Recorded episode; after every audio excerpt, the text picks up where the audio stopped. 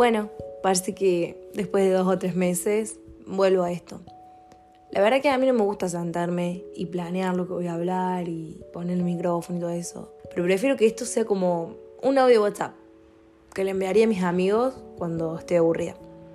La verdad que este último tiempo como que estuve replanteándome esto y todo lo que estoy haciendo. Así que como que una meta personal es volverlo a hacer y tratar de ser constante. Obviamente no, no, voy a subir todos los días o, o nada, o dos veces por semana, pero por lo menos de vez en cuando nunca viene mal. Eh, no sé, dentro de una semana cumplo... No, ¿qué una semana? El lunes. El lunes cumplo años. Y hace poco estuve como en un dilema con eso. Una crisis. La famosa crisis de los 20. La verdad es que esa crisis te da cuando tenés 23, 24, 25, 26 años, o sea, a mediados de, la década. Pero no, a mí parece que me está dando ahora, antes de cumplirlo. No sé, estoy como que todo el tiempo. Bueno, igualmente ahora ya no, ya estoy más, más chill, no se preocupen. Pero es como que estuve muy al pendiente de, no, ¿qué hago de mi vida? Las metas que cumplo, los objetivos que tengo. Y es como que estaba muy al pendiente de eso. Y eso me llevó a pensar mucho en el destino y cómo todo lo que estamos viviendo hoy en sí fue algo que pensamos antes o que lo deseamos. Y me parece increíble porque realmente es así. Yo creo que el humano es energía, que todo el tiempo se está transformando y cambiando y mutando. Y al igual que nuestro destino, nos vamos como adaptando a nuevas circunstancias. A su vez, siento que las decisiones que tomamos a la larga obviamente influencian en eso. No tenemos algo predeterminado al nacer. O tal vez sí. Pero a medida que pasa el tiempo lo vamos cambiando.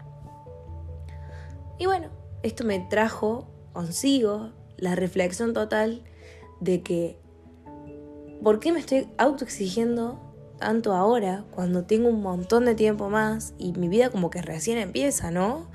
Es lo que hablábamos el episodio pasado. Eh, recién ahora estoy como empezando a tener visión de lo que hago y valoro eso. Y bueno, es como que todas las metas y objetivos que tenga, en algún momento los voy a poder cumplir. O sea, no es que mañana, no es que mañana no voy a estar más. Todo puede pasar. O sea, hay que vivir el día a día como si fuera la última vez. Pero bueno, eh, en síntesis y hablando de todo esto, que, es como lo que me puse a pensar estos días, replantearte lo que estaba haciendo. Parezco un disco rayado porque todo el tiempo estoy como hablando de eso, ¿no? Pero bueno, este es como un episodio 1, volumen 2, porque no sé si estoy hablando de otro tema, porque siempre hablo como de lo mismo. No sé, dejar una reflexión, por si te está pasando lo mismo que a mí y, estás como pensando en eso. Es como dejar de autoexigirte tanto. Lo que tenga que llegar va a llegar.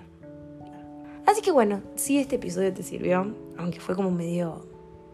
No fue nada que ver como el primero, ¿no? Es como que este más, más informal. Es como... No sé si dejó una enseñanza porque yo tampoco soy maestra en nada.